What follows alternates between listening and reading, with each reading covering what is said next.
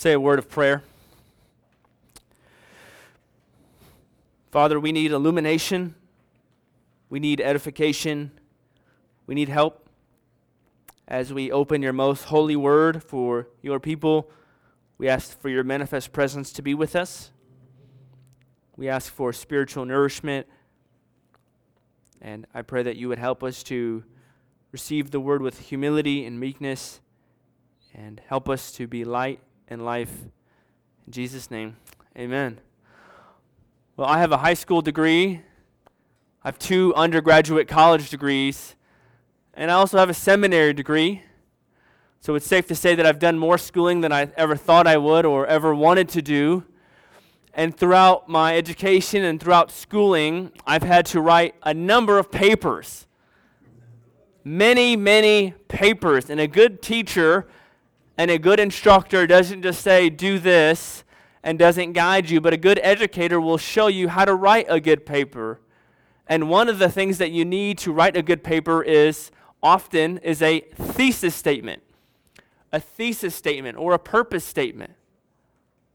A thesis statement is essentially a one sentence, clear, crisp sentence of what this paper is about and what you're defending believe it or not, many of the biblical writers and many of the books of the Bible have a thesis statement that the author is trying to say, This is what I'm arguing. This is, I could sum up the entire book from this one sentence. And right now, I'm going to give you the thesis statement of the Gospel of John before we journey in it for much of the year. And it sounds like this it comes from John chapter 20, verses 30 through 31, where John says this He says, Now Jesus did many other signs in the presence of the disciples, which are not written in this book. But these are written so that you may believe that Jesus is the Christ, the Son of God, and that by believing you may have life in his name. That's the whole point of the book of John. He's writing to people and he's trying to encourage them to believe that Jesus is God, and by believing in that, they could have eternal life. I bring this up because, as Pastor Mark mentioned earlier, we're starting this new series in the Gospel of John. It's four Gospels Matthew, Mark, Luke, and John, all true. The Gospel is essentially a biography of Jesus' life where we see what he said and what he did, and we learn more about him. And before we get to our passage, which is in your bulletin, John 1 1 through 5, I just want to say a quick short overview of this book to give us all a foundational knowledge of what the Gospel of John is about. And as you might guess, it's written by John, the Apostle John. It's not always a giveaway because Titus is written by Paul, and a lot of people think Titus is written by Titus. No, it's written by Paul. And the Gospel of John is written by the Apostle John, not John the Baptist. He's the apostle whom uh, he, he writes, the one that Jesus loved. He's the son of Zebedee.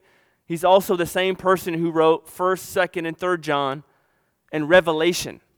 Revelation, not Revelations, no S, just Revelation. I've heard a lot of people say Revelations over the years, just one revelation. the theme, the, we can only take one revelation after you read that book. The theme of John is a accurate presentation of who Jesus is. That's what it's about. One scholar says it's about showing us why one should become a Christian, how to become a Christian, and what it means to be a Christian. This has utter relevance for anyone who is a follower of Jesus. And I would say if you have a non Christian family member or friend or someone that you're trying to share the light with, you're trying to figure out which book of the Bible I should point them to, I would, I would point them to the Gospel of John. Other quick themes as we see a big emphasis on the Trinity. The clearest articulation and explanation of the doctrine of the Trinity is found in the Gospel of John. And, and what we also find is that in the Gospel of John, uh, it's not one of the synoptic Gospels. Synoptic means same or similar, and Matthew, Mark, and Luke, their gospels are often called the synoptics. because they write from a same or similar angle, but not John.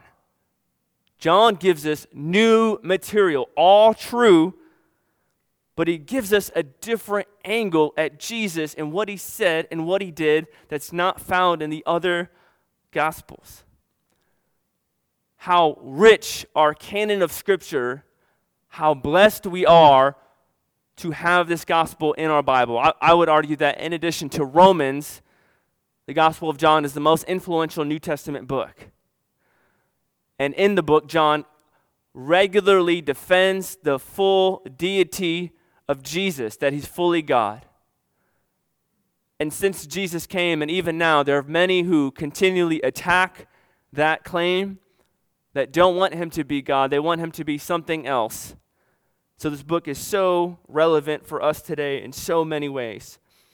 If you pick up the Gospel of John and read it over and over again, and come with eager expectation on Sunday mornings throughout the year to listen, maybe even get a study Bible and read the footnotes along the way, your soul will be deeply blessed. This is one of the most powerful books of the entire Bible. And so, with that, we turn to our passage, which is the first five verses of the Gospel of John, chapter 1, verses 1 through 5. John chapter 1, verses 1 through 5.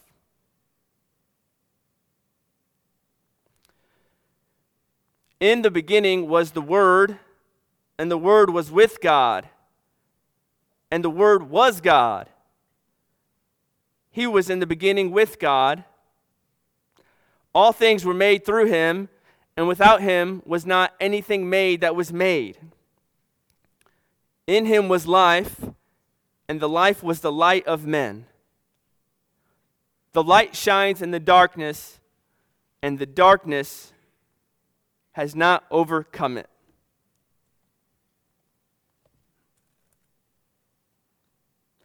If you're like most people, you regularly use the word believe incorrectly. If I asked you, are the Cardinals going to start spring training soon? Or are the St. Louis Blues playing again tomorrow night? Or are the St. Louis Battlehawks going to start playing soon? You might say, I believe so. No, you don't believe so. You don't know so. You, a, a more appropriate answer would be, I'm not sure. Or I don't know. We often use the word believe very weakly and very broadly. We often use it to mean uncertainty, or we use it when we are like 75% sure but not 100% sure. But in the Bible, the word believe is a very strong word. In the Gospel of John, the word believe is mentioned 98 times. One book written by two authors said that if they could summarize the book in one word, it would be believe.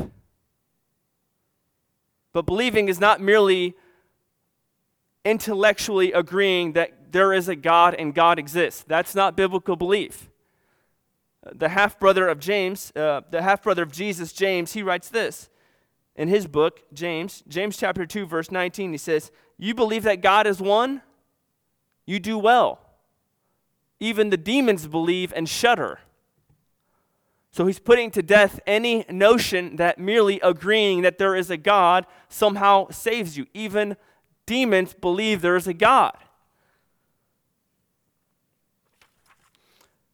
So we have to define what belief is, and biblical belief sounds like this it is placing the entirety of your faith in the person and work of Jesus Christ and living in such a way that evidences this faith. Belief is displayed through faith and godliness. We should never have one without the other. It's important to know this because all humans are born with a sense inside that God is real and we exist to know Him. Even the ones that deny Him have a sense inside of them that they want to believe that there's something more. Thankfully, the, John points us in the right direction. And, uh, and this, the big idea of this sermon with these first five verses is that Jesus is God who brings light and life to the darkness. We see that He is God and He brings life and light. First three words says, In the beginning. In the beginning was the Word. You hear the first three words, in the beginning, and your mind, as a reader, as you read that, should be drawn to Genesis. Genesis 1 is connected with John 1. The first three words of the Bible are in the beginning. Some, some gospels start with Jesus' birth, the virgin birth. Other gospels start with his ministry. But John is taking you way back, all the way to creation. In fact, before there was anything created.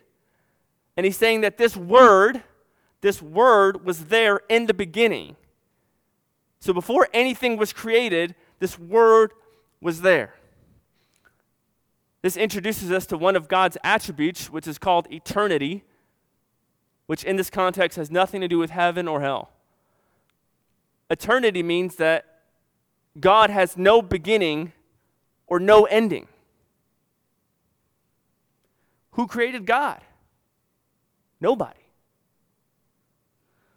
When will God cease to exist? Never.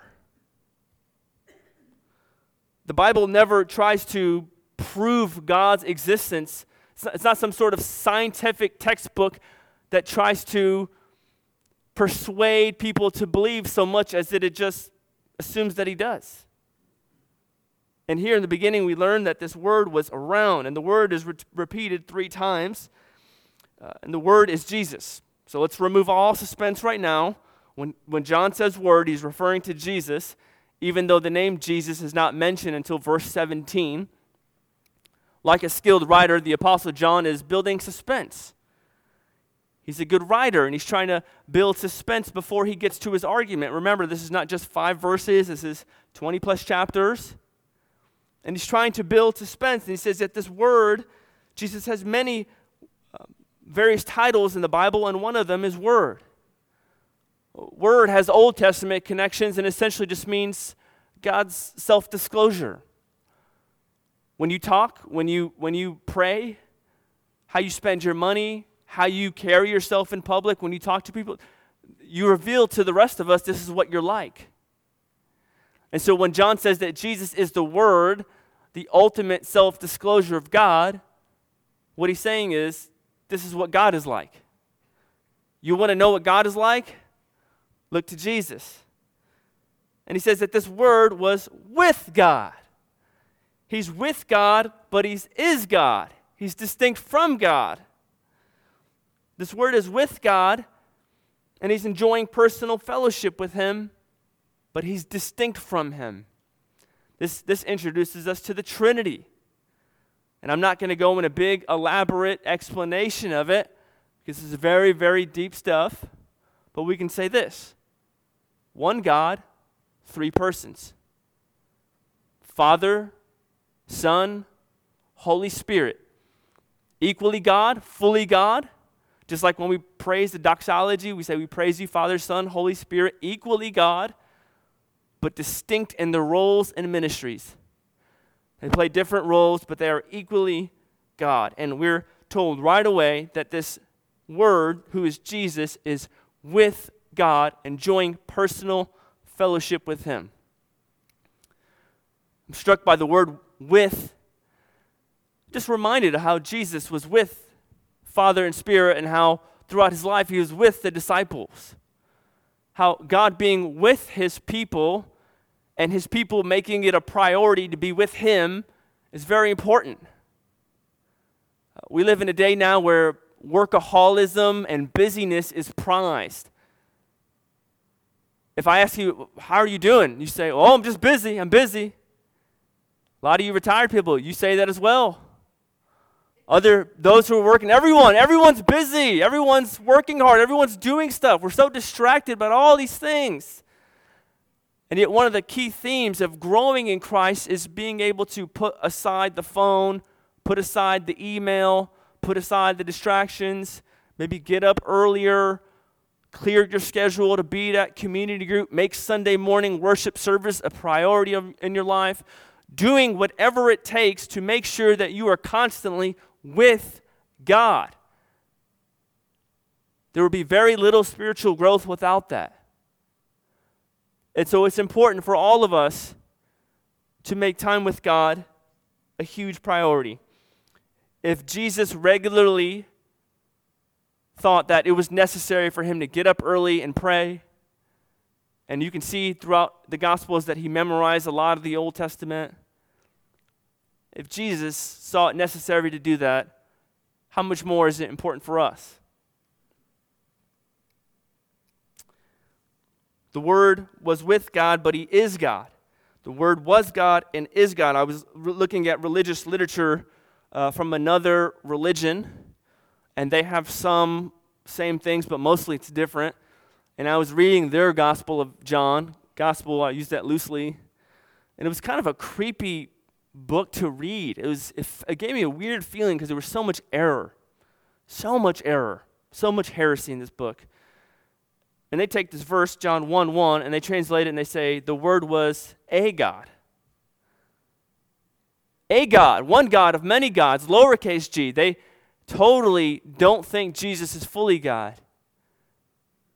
And that one small translation is the difference between right and wrong, true religion and cult, heaven and hell. Recognizing that Jesus is divine, that he exists, is not good enough. Evangelical Christianity has always recognized that Jesus Christ is fully God. And Jesus is not only God, but he's also the one who created all things. Verse 3 All things were made through him, and without him was not anything that was made. Once again, John is taking Genesis 1 in the beginning, and he's continuing that theme of borrowing from the Old Testament into his gospel. And we're reminded of the fact of what the various things that God created things like light, heaven, earth, the sea, vegetation, humans, sea creatures. If you read Genesis 1, you'll see all that. Who in the world was responsible for creating all that? Here it says it was Jesus. This is a staggering claim to think that Jesus was right there, the agent creating everything. We sometimes think that Jesus doesn't enter the Bible until the virgin birth. Or some people say, you know, Jesus, uh, the Old Testament, you know, that beginning part of the Bible, Jesus is not there anywhere, but you can find him in the New Testament. No, no, no. Jesus is everywhere in Scripture. He was right there in the Old Testament, in Genesis chapter 1, creating everything. Of course, he's in the Old Testament. He's not just a New Testament God, he's the point of all of Scripture. And he's the one who created all things. Time magazine had a magazine covered entitled, Who is Jesus? Inside of the magazine, they had various questions like, Who was he? What did he come to do? Did he recognize that he was God? Did he re- when did he realize that he was going to die? Lots of various questions.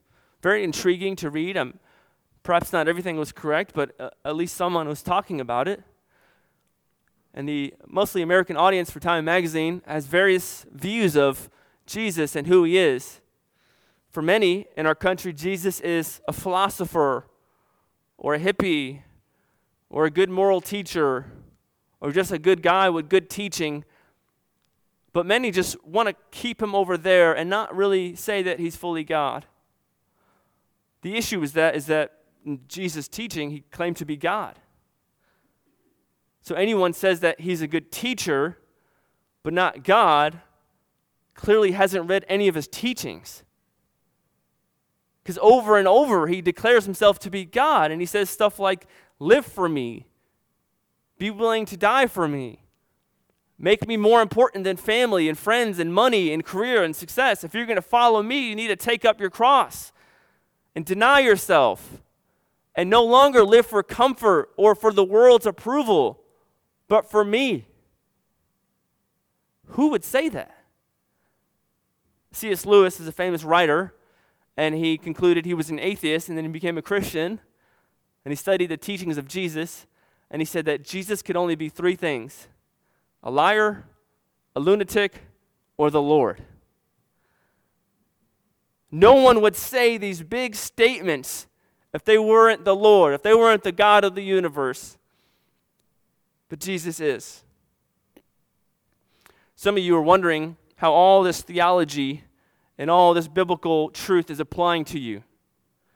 The first few verses of John are some of the most important verses ever written in all of literature, and they are unapologetically very theological. And you're saying, Great, I believe in everything you're saying right now. Maybe most of you are saying that.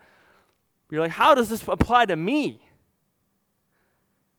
Uh, later on in the first chapter of John, we, we learn that this God, this Word, became flesh. He was with God, but he was willing to leave heaven to become flesh and take on human form and be rejected and suffer and die and rise from the dead. If you're a disciple of Jesus, the Holy Spirit lives in you.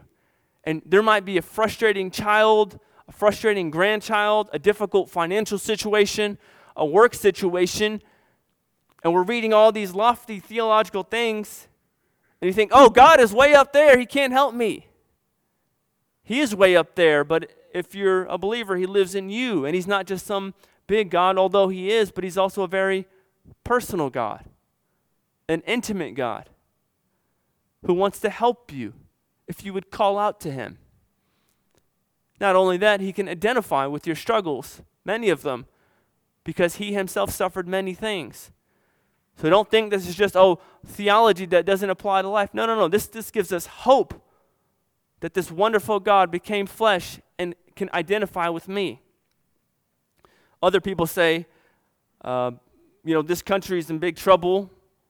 I've heard many people say that if we don't start making some changes, we're going to go downhill. Lots of people say that there's a lot of anxiety and fear, and I can feel some of that too. I've had older pastors uh, t- tell me, they're like, oh, you're a young pastor. I'm like, yeah. like, oh, I would never want to be you. I'm like, thanks a lot. You're encouraging. I know who not to go to now for inspiration. And then I sort of ask them, like, oh, tough, t- tough times now. Oh, I wouldn't want to be a pastor in these days. And I'm just like, all right, I'm going to get away from this guy. Not helpful at all. Also, being a parent in this generation, uh, many people have told me various things. Oh, it wasn't like this when I was growing up. Oh, you're going to have it worse. And just some of that might be true, not exactly the most helpful thing to say to people, but you get a, you get a sense, even from religious leaders or other people, of feeling like, what is going to happen? There's always this anxiety and turmoil. And there's various politicians and various causes that do very good work. Praise God. But we need to look a little deeper, and our biggest issue is not a few self help books or a new diet, but it's ultimately our eternity and ultimately a lordship issue of, recognizing who is God and who is not. I was listening to a podcast, and the, the podcast, people on the podcast were giving various reasons of uh, America's prosperity over the years. And they identified three things. Two will remain nameless, but one of them was Christian faith. So, this is one of the reasons why we have done well over the years because of Christian faith, because people come to church, they recognize Jesus is God, and they live like it throughout the week, and this has blessed our society.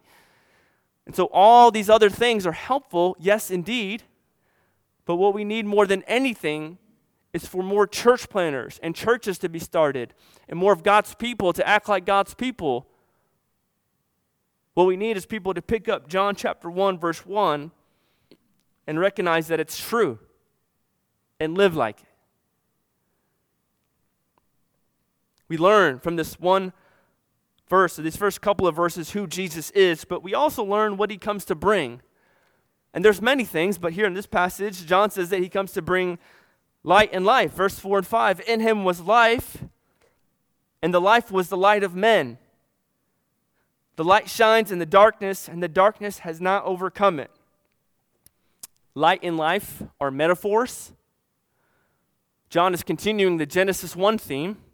Remember, God created light, God created life. So he's sticking with the Genesis 1 theme. They would believe in him.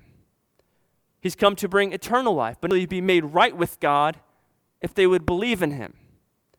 He's come to bring eternal life, but not just a right with God if they would believe in him. He's come to bring eternal life, but not just eternal life, God, if they would believe in him. He's come to bring eternal life, but not just eternal life, life now, if they would believe in him. He's come to bring eternal life, but not just eternal life, life now, if they would believe in him.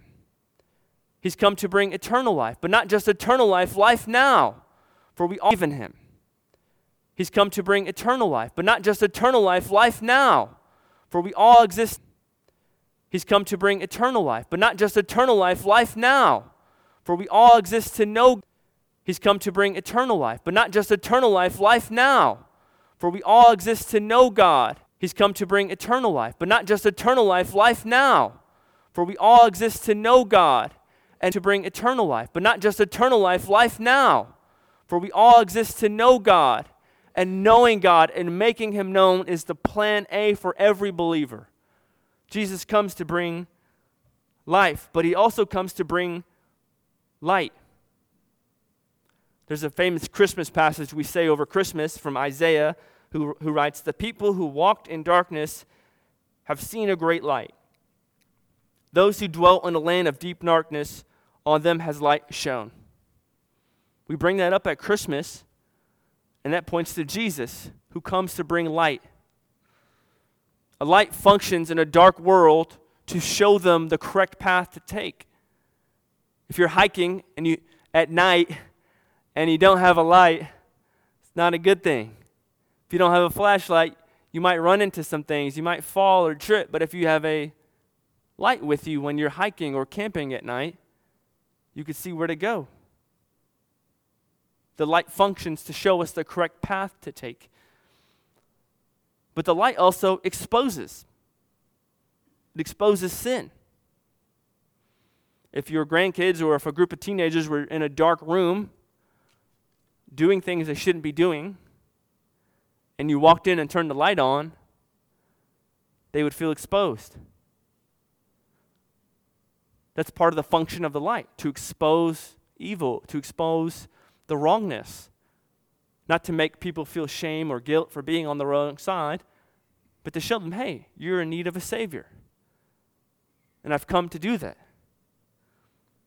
That's the purpose of part of why Jesus came to show us how to live, but also to expose the darkness of a dark world. We're told that the darkness has not overcome the light. The word overcome is in past tense. Overcome could be translated grasp or understood. He's saying the darkness does not understand, does not grasp the light. Why do Christians have a certain view on sexuality and ethical living? Why do Christians believe that Jesus is the only way to heaven? Why are Christians generous? Why do Christians take a few hours on a Sunday to be with God's people? There's a lot of mockery to the Christian faith. And part of that is to be expected because those in darkness don't understand the light. They cannot. Apart from God's help, they won't. They will continue to mock and criticize. And our job is not to judge or try to belittle people, but to share the light with them. The word shines is in present tense, so shines, still shining. Overcome, past tense, that's done. The darkness tried to defeat the light, the darkness has been defeated through Christ. But the shining is still going on today. The Father sent the Son to shine his light in the world. And now, if you're a disciple of Jesus, the Holy Spirit is sending you to continue to shine this light, so to speak. Some of you work in a dark work environment. Perhaps you have a church personality and then a work personality what you are at church on Sundays is a little bit different than what you are, what you are at work on Monday mornings. Let me just encourage you just to be the same on Sunday as you are throughout the week. There's many probably who use God's name in vain at work, who do unethical things, who are far from God, you might get a sense that they love that lifestyle and they want nothing to do with God. And in some measures, that might be true. But in some measure, it's not true because every human is created with a deep sense that God is real and they exist to know Him.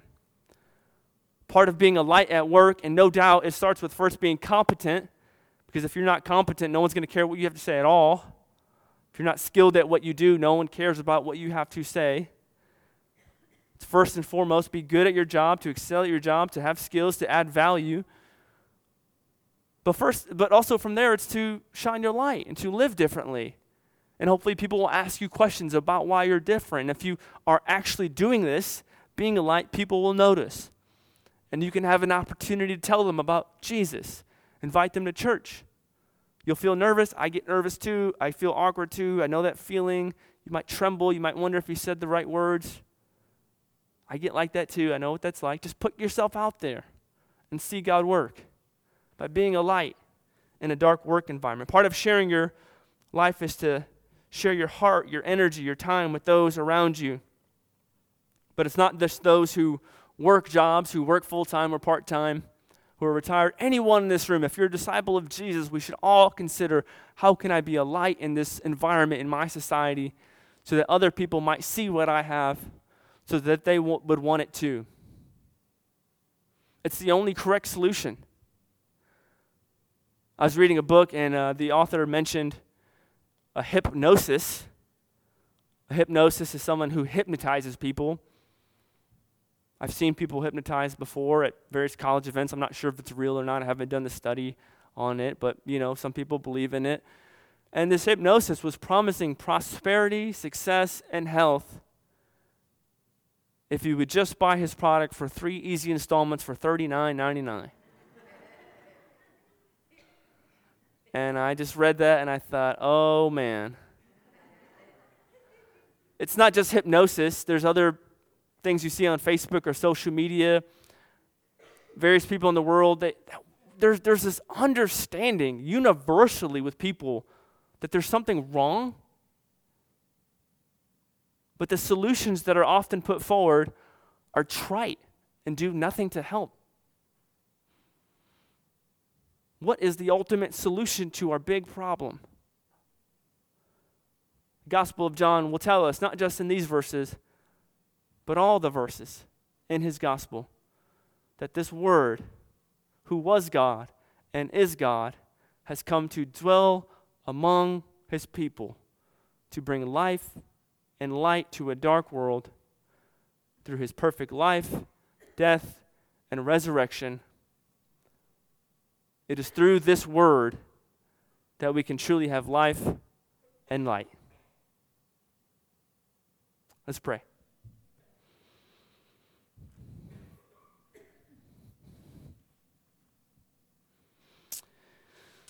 We thank you, Jesus, that you took on flesh and brought life and light. Lord, help us to be godly not just on Sundays, but all throughout the week.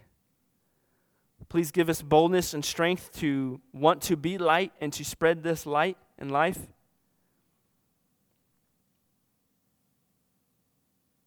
Lord, help us to believe these truths. Help us for those who are suffering and struggling, all these theological things that we just talked about. Help this to apply to our hearts. Lord, help us to draw near to you. I pray that you would draw near to us. In Jesus' name, amen.